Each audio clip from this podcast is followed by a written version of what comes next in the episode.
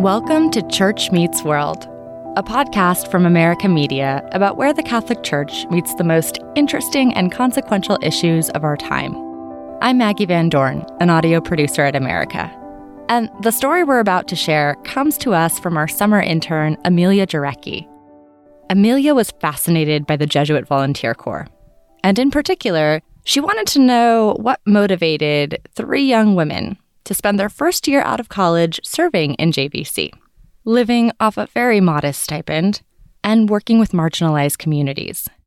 So she packed her recording gear and traveled to Kansas City, where she was graciously welcomed into the world of Jesuit volunteers. This is Marcia. She is our community car. She's a 2007 Toyota Corolla.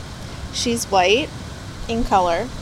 Um, and she's a little dingy, but she's very reliable and she takes us all over Kansas City. Marsha represents the sacrifices of community in that we have to share her, um, you know, but she brings us together in a symbolic and literal way. I go the farthest. I have to get to Donnelly in Kansas, and um, we have this kind of like carpool on the way. We all can't leave without each other. We got to know each other really well through our drives. Yeah. Amy likes to ask me like how I'm going to make the day great. How are you going to make today great? Um, today I'm going to um be open-minded and more productive. Nice, how are you nice. going to make today great? Hmm. Well, I get to see Sister Sharon, so it'll already be great. Emma, how are you going to make today great? Um, I'm gonna get Thelma's for lunch. Emma Chaboya, Amy Lepp, and Veronica Lugtu have spent the last year serving in the Jesuit Volunteer Corps since August 2020. The 23 year old women all share their car, their house, and their meals. Each receives a $100 monthly stipend and, in return, volunteers full time. The Jesuit Volunteer Corps, or JVC, has four pillars spirituality, simple living, community, and social justice. And while these values attracted Emma, Amy, and Veronica, their personal motivations for joining were unique. My name is Amelia Jarecki. I'm a 21 year old editorial intern for America Media and a journalism student at the University of Maryland. Last year, I applied to be a Jesuit volunteer. I considered taking a gap year between my junior and senior years of college and serving as a JV during that time. I applied, was accepted, and then spent some time discerning. To get some guidance, I reached out to a former JV. She told me that she wouldn't have been able to return to college after doing JVC. Why?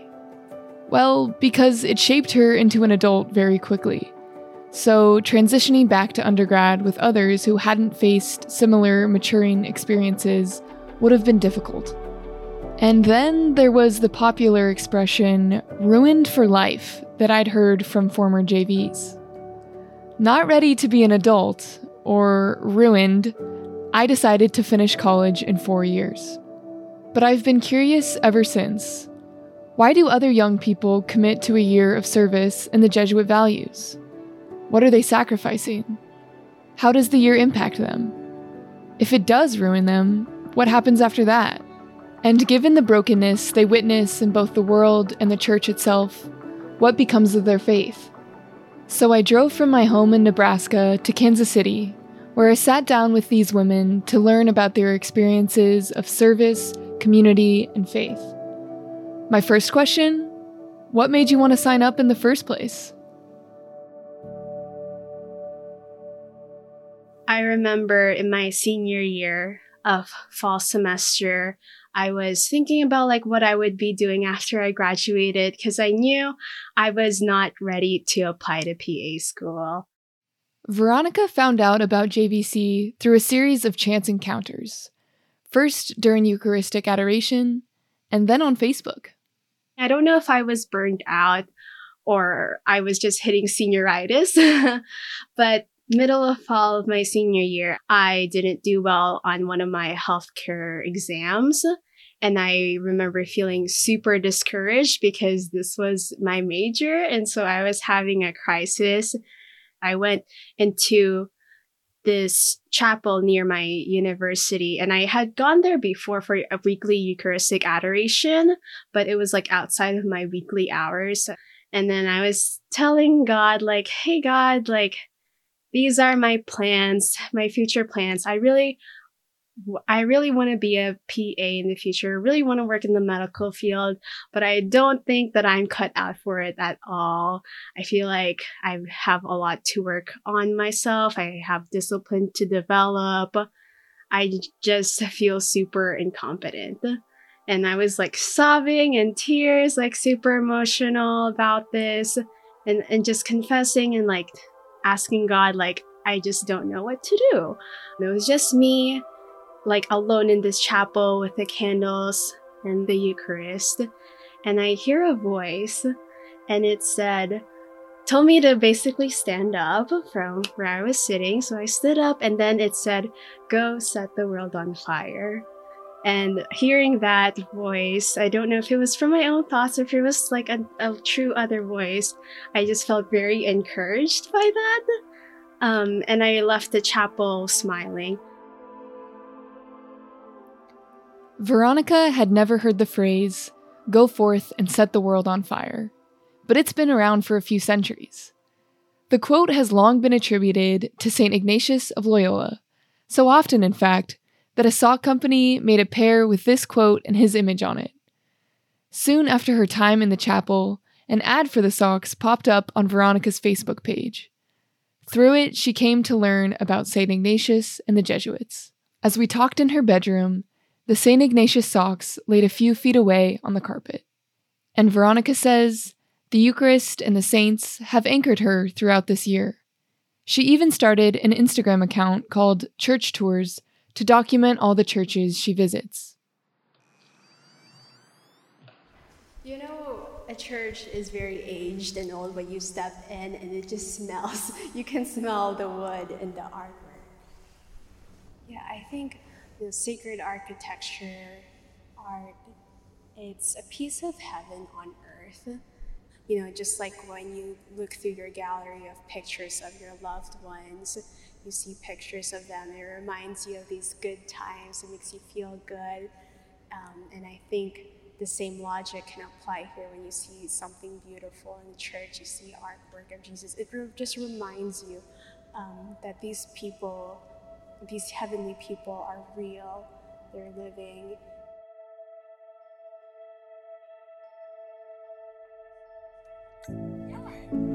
So we're gonna cross here. It's not as dangerous as it seems to cross here. Okay. Um, great. um, hop out and just come around. I'll, you'll be fine, right? Yeah. Okay. My name is Emma Chaboya. I was born in Inglewood, California. Then I grew up mostly in Maryland.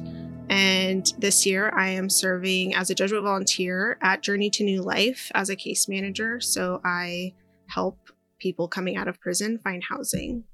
Emma Chaboya's path to JVC wasn't tied to the Catholic faith. I was baptized, I was confirmed, did First Communion, all that. Um, and I just, I kind of did it because that's what my parents told me to do. I went to Catholic school until eighth grade. Um, and then I went to public school and I kind of was like, realized I wasn't super like actually into religion and I didn't really know what I believed. And I just kind of stopped like thinking about religion, honestly. Like I didn't really go to church much. Um, and that kind of continued into college. And I never really gave myself the space to kind of contemplate it and think about it. This surprised me because out of everyone, Emma has some pretty significant ties to JVC. My dad is the president of JVC. He's been the president for three years now. Um, he didn't do JVC, but he was almost a priest. Um, he's almost a Jesuit. Um, and then he met my mom. And my godmother did JVC she worked as a chaplain in a prison in California for a long time. And so she was really excited when I decided to do JVC. So, if it wasn't JVC's religious connections, why did Emma join? honestly, most of the time it's like anger. um, anger at the system, to the system being society. If you have the means to help people and you have a passion for something unjust, then it's your job to try and help fix it. This country is built on individualism, and that's really good for a lot of things. But I think, especially in the pandemic, we've realized how important community and collectivism and being there for each other is. Mm-hmm. And just kind of like watching people live as though like other people don't matter just kind of pisses you off. yeah, it really does. It's it's kind of just like why don't you have a stronger moral compass? I just don't understand that. Like that for me, I mean, it might be slightly debilitating in me where I just like I fixate on things and I'm not able to let things go, but I think everyone needs a little bit of that to get things done. Yeah. Flip some tables. Yeah. Yeah. my family supports me. They let me be an English major, so they're like, "Yeah, sure, you can volunteer for a year." they, they, know I'm probably going to need a little bit more support. um, but um, I think they're proud of what I've done. Also, um, my dad's side of the family is Jewish, so like it was my, way more controversial for me to do like a Catholic organization rather than like not get paid for a year. My name is Amy Lett. Um, I grew up outside of Seattle, Washington. I went to college at Marquette University in Milwaukee, Wisconsin. This year, I'm serving at Donnelly College. I am an academic support specialist. The beginning of the COVID 19 pandemic interrupted the end of Amy's senior year at Marquette. So she went home to Washington. From there, she followed news about George Floyd's murder. Anger erupted following the arrest and death of George Floyd on Monday. He pleaded for his life. And the subsequent protests. And the incident in Central Park. I'm going to tell them there's an African American man threatening my life. This Memorial Day incident showing 41 year old Amy Cooper calling the police on a black man who asked her to leash her dog has now resulted in a misdemeanor charge. Please send the cops immediately. It was sobering to witness these very big events um, from the comfort of home on my parents' very comfy porch in their very comfy house. I am from a affluent suburb of Seattle, um, which it, it's literally an island, so like kind of it's my ivory tower. Um, and to be witnessing mass protests all over the world online in a pandemic um, at home, that was yet another confirmation that I had to get out of there. During college, Amy became interested in Ignatian spirituality. When she went on a retreat, six people sent her letters with the exact same poem included in each of them. So, there's this poem by um, it's attributed to Pedro Arrupe, but allegedly he never even said it. Should I go grab it? We have like laminated poems. The poem goes that like fall in love with something like so deeply that it will dictate like when you wake up what you think about what you fall asleep thinking about like what will capture your heart.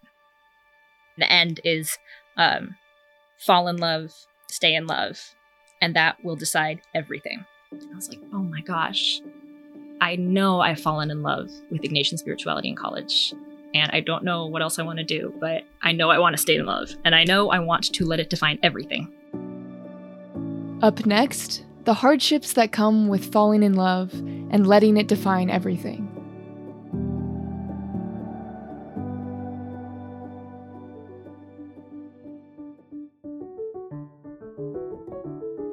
So, I'm sitting in the JV's living room, and I'm listening to them describe the quirks of their home. Here, Veronica is reading to me from their Kansas City bucket list. Oh, power and light. You wanted to mm. replace the light bulbs. Oh no no no! They're, they're, the, the Power and Light District is like where all the bars and clubs are. but that too, I did replace all of the light bulbs, and the light bulbs in there simply do not work. The light bulb in the kitchen simply does not work. No light in the fridge. It's our house is in darkness. Along with the lighting fixtures, other furniture and appliances in the house are run down, In Emma and Veronica's bedroom, there are two dressers that Amy acquired from a science professor at Donnelly College, and two sets of metal bunk beds.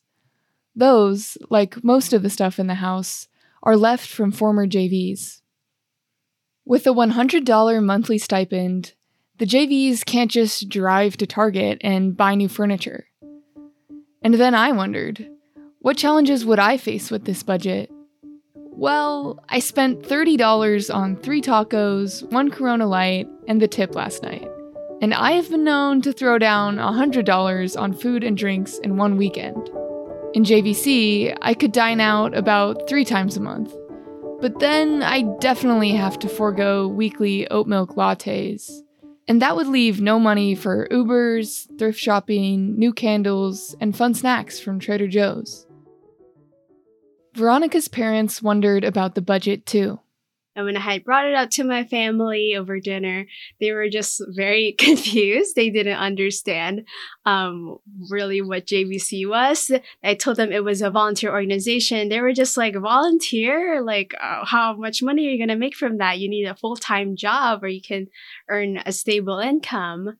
And they definitely brought up a good point where if I were to work a healthcare job after I graduated from college, I would be making about like around $15 an hour.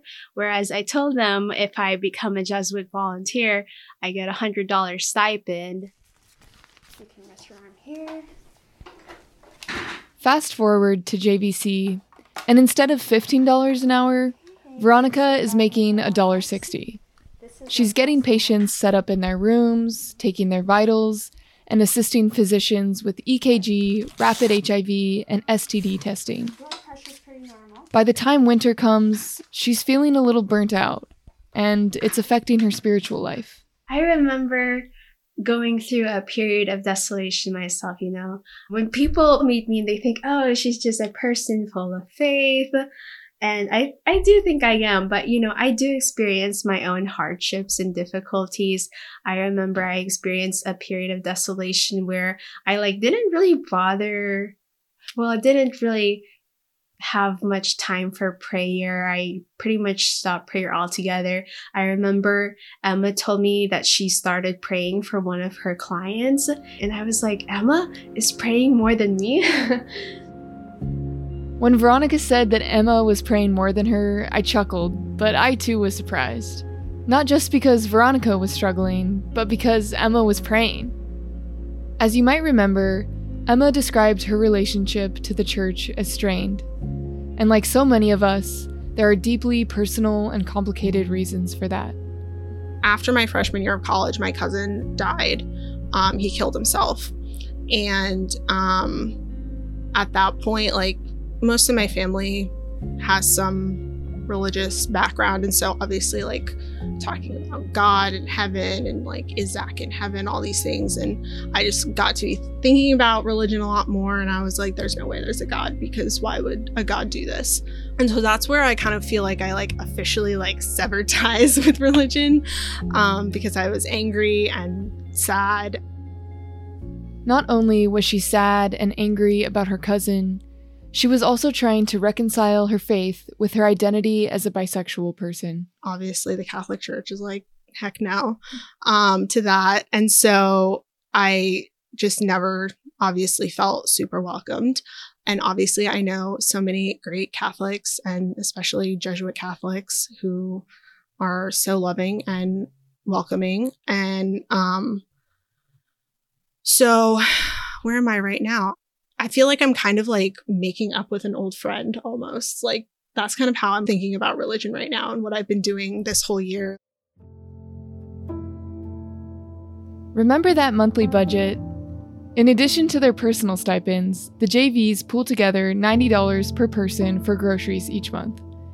And in Amy's case, the grocery budget became very personal.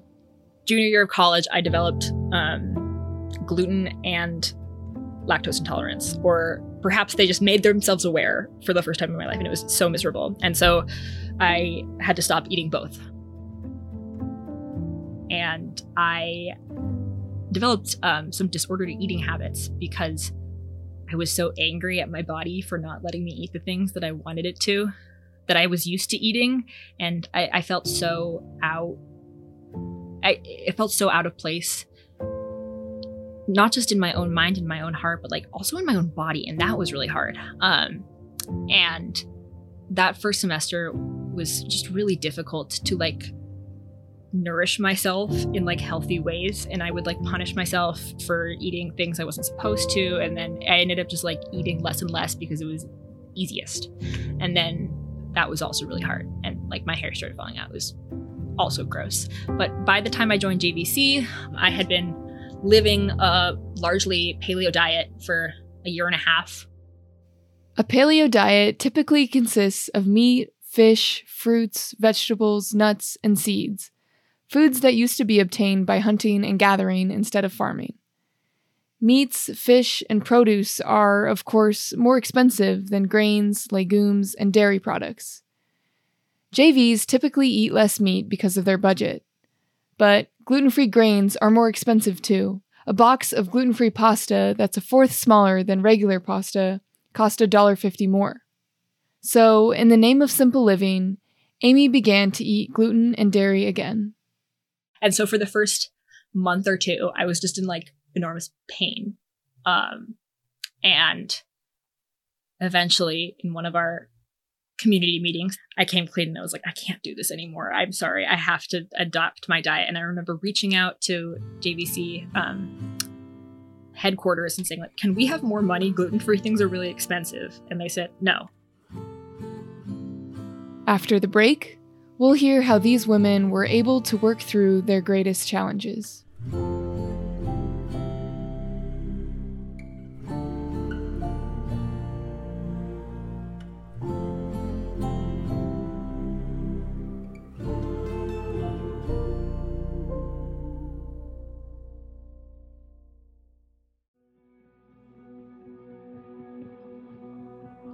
First, um, when people were cooking, they would make me like a gluten free pasta on the side, and everybody else would have like pasta with like cheese and stuff.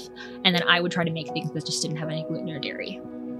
Eventually, the community meals started to change altogether. There's one day, one of my roommates said, like, oh man, I miss pasta. And I was like, we haven't been eating pasta.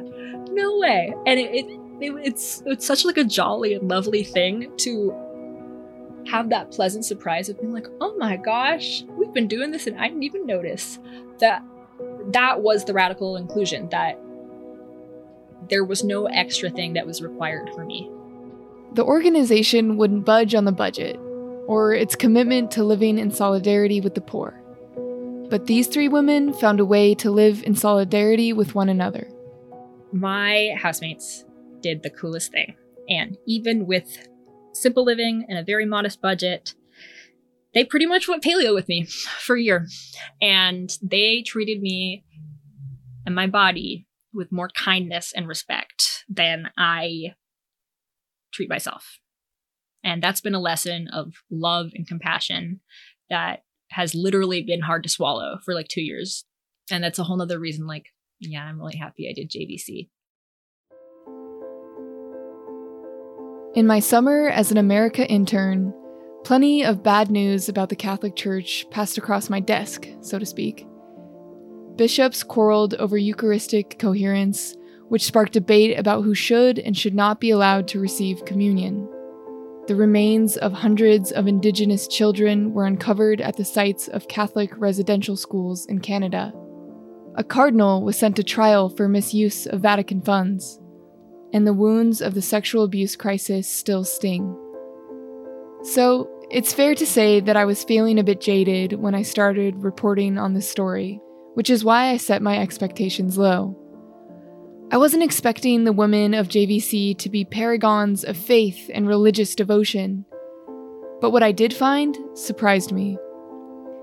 Veronica was enthusiastic and open about her faith. None of what she said felt forced, like she was trying to prove or convince me of anything. It didn't feel apologetic either. She had no shame in calling herself a devout Catholic and loving old, grandiose churches. But earlier, she talked about experiencing a period of desolation, where she stopped praying and going to churches at all. So, how did she get out of it? I was rooming one of my patients and we were going through her medical history and she just had all these you know problems all these conditions um, disabilities and i was starting to feel really discouraged myself. Um, and you know it's it's important to be able to not let it all you know weigh you down but i just felt so awful for this patient and then all of a sudden, I don't know if she could tell I was starting to get discouraged or not, but all of a sudden, well, she just tells me, but what keeps me going is church. And I was like, whoa, I've never had a patient tell me that. And I just suddenly felt like God was trying to speak to me, like, hey, like, don't let this weigh you down. Things are going to be okay because there's something that's keeping her going, and it's church. As we sat in the pews of Redemptorist Church, Veronica talked about her devotion. You can step into a church and just feel so connected to God, even if you know there's not much artwork. But you know, I think what really makes a church beautiful is when you find God in the space that you're in, because He invites us, you know, with into a relationship with Him. So when you meet him, I think that's the most beautiful part of being in a church. Veronica told me that after Easter Mass there, Amy turned to her and said, I think I'm ready to be confirmed. Her Jesuit education at Marquette created fertile soil for the Catholic faith to take root. But I was curious what motivated Amy to take the final step and get confirmed? I got to visit my older sisters in April of this year. It was, other than going home for Christmas, um, it was the first travel I had done in a year. I really missed my sisters. I hadn't seen them in over a year. Seeing loved ones after a year as we had, it was like surviving the Titanic or something. It was so exciting. Um, and it was like the first time I really felt like an adult with my siblings. Amy shared her desire to be confirmed with her older sister, Nina. In this conversation, Amy and Nina realized that they had independently chosen the same confirmation saint, St. Teresa Benedicta of the Cross, who was born Edith Stein and was Jewish and a convert just like them. Nina also helped Amy to reckon with the tough questions of faith. My parents and family love to ask questions and love to challenge things. Um, I come from a family where we, it's loving, but it's very inquisitive and it's a lot of like okay you're right prove it. And it's it's always like a test of who's the smartest and who's the cleverest and it's exhausting. But i think haley was like asking about my faith and i like had i was at a loss for an answer. And then um i was talking to nina afterwards and she said like you don't have to prove this to anyone. And she was telling me how she came kind of to terms with her own faith life and how she's like finds peace in it and that she doesn't owe an explanation. And I was like, no, you're right. I don't owe anybody an explanation. Um, and kind of once I manifested that, once again, there was that consolation. It was like, this is what it's supposed to feel like. Um, I'm happy to ask questions. And I mean, faith isn't faith unless you're questioning it. Like, it's for me to question, but it's not for anybody else. And that I was at that point that I was like, mm, I am ready to be confirmed. I have this faith. And like Amy, Veronica experiences tensions within her Catholic faith. The church is so large, there's so many people under it. Sometimes it becomes just very difficult to regulate each person's behavior. And you know, you look at the church's past history, there's been amazing moments and also like difficult moments. And that's, you know, like when there are people who do their best for the church to help, you know, clean up the church, they became saints. You know, when we have when we have people who stand up and you know, they know the gospel, you can read the gospel, but to apply what you learn from the gospel into action, I think that's what makes people a saint. That's what helps pave the future for the church into um, you know, relieving the pain from the past. I remembered that Veronica had written a quote from St. Teresa of Avila on her Church Tours Instagram account. So I asked her to read it. Christ has no body but yours, no hands, no feet on earth but yours. Yours are the eyes with which he looks compassion on this world. Yours are the feet with which he walks to do good. Yours are the hands with which he blesses all the world. Christ has no body now on earth but yours.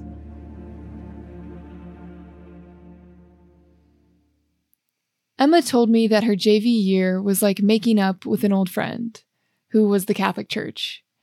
She didn't have a come to Jesus moment, but she was drawn towards God through the community she felt at work and at home. I feel like I see God most in people. Um, and I've noticed that especially this year in my clients, especially my clients, they, some of them are the most like spiritually devout people I've ever met. And they just put all of their faith in God and they just have no qualms about it. And these people, you know, they could be sleeping in their car and they're like, it's okay. God has a plan for me. And I'm just like, what is the plan? um, but I've, yeah, I've really seen, I've seen in my clients just that, that undying faith. I'm just like, whoa. And just their, and their kindness and their they have nothing and they still are like, oh, can I donate to Journey to New Life? Can I bring clothing that I don't want for other people? The Jesuit volunteers set out to help better the world. But over the year, they learned that they can best give and receive help from the people directly around them.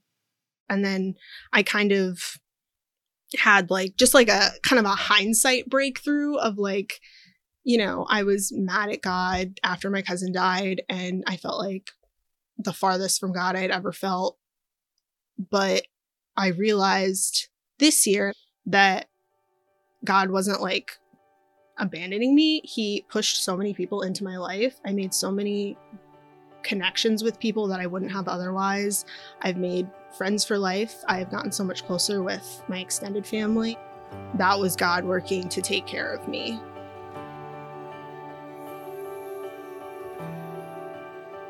Veronica is starting a new job as a medical assistant at an allergy and immunology clinic in Dallas. Amy is currently applying and interviewing for jobs in the Seattle area. Emma will attend the University of Denver's Graduate School of Social Work with a concentration in mental health. As for me, I'm just trying to turn in all my homework on time.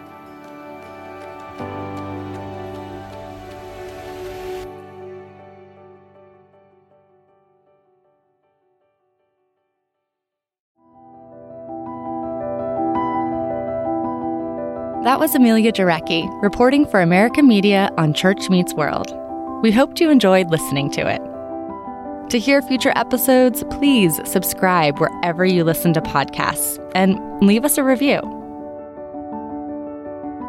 Church Meets World is a production of America Media. This episode was written by Amelia Jarecki and produced by me, Maggi Van Dorn. It was engineered by Ashley Spillane.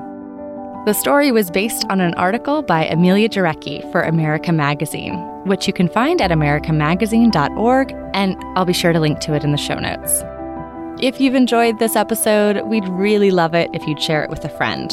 Word of mouth continues to be the best way to build our community. And that does it for this episode of Church Meets World. Thanks for listening.